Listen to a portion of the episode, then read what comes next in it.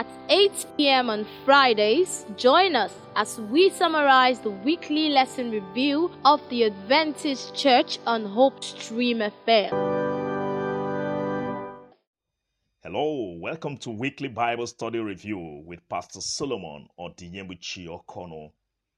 This is a summary of lesson 11 of our weekly lesson studies. The title of this lesson is Sharing the Story of Jesus. Our key text is taken from 1 John chapter 5 verse 13. These things I have written to you who believe in the name of the Son of God, that you may know that you have eternal life, and that you may continue to believe in the name of the Son of God. Shall we pray? Thank you, Heavenly Father, for giving us this opportunity to study your word again this moment.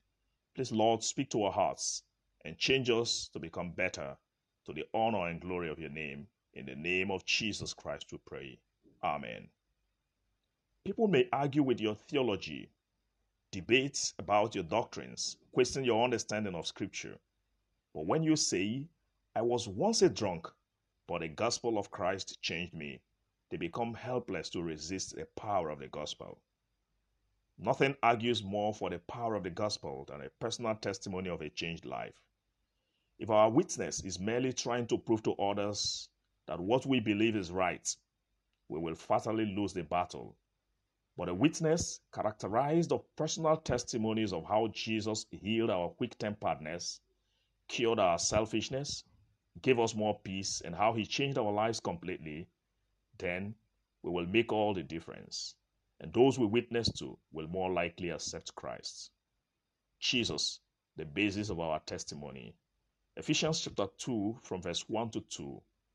And you had quickened who were dead in trespasses and sins, wherein in time past you walked according to the curse of this world, according to the prince of the power of the air, the spirit that now walketh in the children of disobedience the personal story of every believer should be the story of how Jesus changed our lives and what he's continued to do for every one of us. In Ephesians chapter 2, from verse 2 to 10, Paul reminds us that before we knew Jesus, we were dead in trespasses, walking according to the curse of this world, and after the desires of the flesh. But after we knew him, we were quickened by the grace of God, and now we have been ordained to walk after righteousness. After we knew Christ, our lives took up a new purpose and a new meaning. This amazing change should not be kept secret. It should be told to the world. And when we do, it will become a powerful witness of the power of the gospel, and we will attract men and women to Christ. Ephesians 2, verse 10 tells us that we do not only need faith to be saved, we also need good works to be saved. The transforming power of personal testimony. Mark chapter 3, verse 17. And James, the son of Zebedee, and John, the brother of James, and his son named them Boanerges, which is the sons of thunder. Jesus personally surnamed James and John the sons of thunder. Once the disciples were traveling through Samaria when they tried to find a place to lodge at night, they were met with opposition because of the prejudice against the Jews. Then James and John said to Jesus, Lord, do you want us to command fire to come down from heaven and consume them, just as Elijah did? Luke chapter 9, verse 54. They were rebuked by Jesus and they left quietly. One lesson to learn from here is that Jesus' way is not the way of violence but the way of love. Ellen White writes in The Desire of Ages, page 22 The exercise of force is contrary to God's government. He desires only the service of love.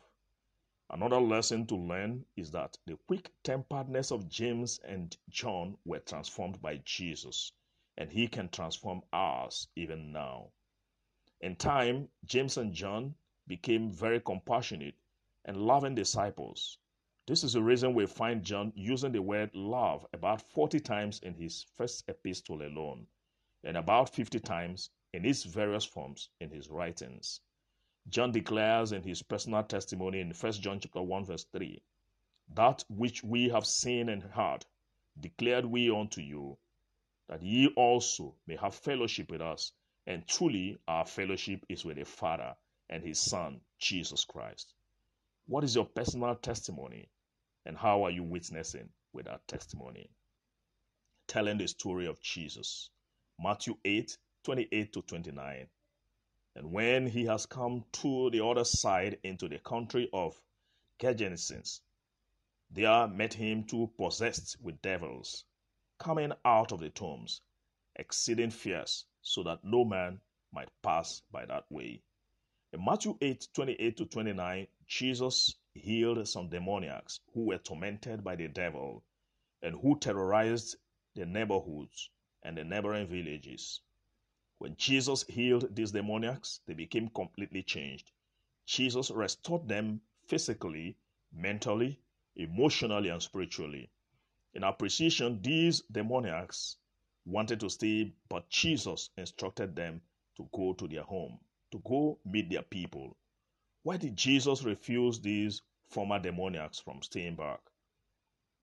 Their villages needed to hear their story. Jesus did not want to let the opportunity of letting this miracle go unnoticed. Jesus wanted them to tell what they knew, what they saw, what they heard, and what they felt so that their personal testimonies will attest to the fact that the gospel is powerful. In the same way, Jesus wants our communities, our families, offices, and neighborhoods to hear our stories. Why not begin telling the world what Jesus has done for you right now? You never can tell how many persons that are waiting for your story to follow Jesus.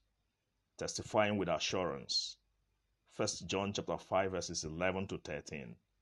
And this is a record that God had given us to eternal life, and this is life in His Son. The scripture gives us assurance that empowers us to testify of our salvation. We must have a personal assurance of the salvation of Christ. We cannot share it with others if we do not believe it. We can only share what we believe and what we already have by faith. But the good news is that we are already saved as long as we can look unto Jesus, as long as we can look unto God this moment. God says in Isaiah 45, verse 22, Look to me and be saved, all you ends of the earth, for I am God and there is no other. God wants each one of us to rejoice in the salvation that He offers freely. He wants us to experience what it means to be justified by grace and to be free from guilt of sin, from condemnation. In Romans 5, verse 1, Paul writes, Therefore, having been justified by faith, we have peace with God through our Lord Jesus Christ. And in Romans 8, verse 1, he writes, There is therefore no condemnation to those who are in Christ Jesus. As long as we have Jesus, we already have life. And if we do not have Jesus, we do not have life. 1 John chapter 5, verse 12. The moment we accept Jesus into our lives, and the Holy Spirit takes over our hearts, then eternal life becomes ours that same moment. But we have to be mindful of losing it because it does not apply that once we have eternal life, we have it forever. It can't be lost. Second Peter chapter 2 verses 18 to 22. So day by day we should make choices that will prevent us from losing that salvation. Do you have assurance of salvation? If you do, what is it based on? If you do not, what is holding you back? All you need this moment is to say, Jesus, I believe in the sacrifice you made for me on the cross of Calvary. I accept you as my Lord and personal Savior. Please, Lord, have mercy on me and forgive me. Save me today and take me as yours. Then begin to walk in this newness of life daily. Something worth testifying about. Galatians chapter 2, verse 20 I am crucified with Christ, nevertheless I live, yet not I, but Christ liveth in me. And the life which I now live in the flesh, I live by the faith of the Son of God, who loved me and gave himself for me. Accepting Jesus comes with great sacrifices. We must be willing to accept to live a life of sacrifice when we accept Jesus. Jesus himself made this clear when he said in Luke chapter 9 verse 23, if anyone desires to come after me, let him deny himself and take up his cross daily and follow me. When we surrender our lives to Christ, our old life of sin is crucified. Romans 6, verse 6. As death on the cross is painful, so also is giving up old cherished sins. Yet Jesus requires that surrender and crucifixion should be part of our commitment to Him. The good news is that the rewards far outweigh the so called sacrifice. The history of Christianity is full of those who, in appreciation of what Christ did for them, made tremendous sacrifices, even unto death, according to God's calling for them. Think about what Christ has done for you. Think about the blessings He has bestowed on you and your family. Think about the privileges that He has given to you. Think about the peace you have. Think about what Christ has done for your life. Think about how He's changed your story. Think about the gift of salvation and eternal life. Think about His grace upon your life and upon your family. What have you given in return? What sacrifice have you made for the cause of God? In conclusion, nothing argues more eloquently for the power of the gospel than personal testimonies of changed lives. We need to tell our personal stories of what Jesus has done and is doing for us to the point that others can come to Jesus to encounter him. Please pray with me. Dear Heavenly Father, thank you again for this privilege to study your word. Father, please help us to confidently share with others the things you have done and still doing for us, that we may draw them to you.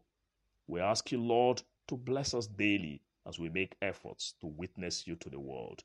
In the name of Jesus. Amen. For questions and contributions, you can reach me on WhatsApp through plus 234 903 789 1680. Or you can send an email to Sabbath School Lesson Summary at gmail.com. God bless you. At 8 p.m. on Fridays, join us as we summarize the weekly lesson review of the Adventist Church on Hope Stream FM.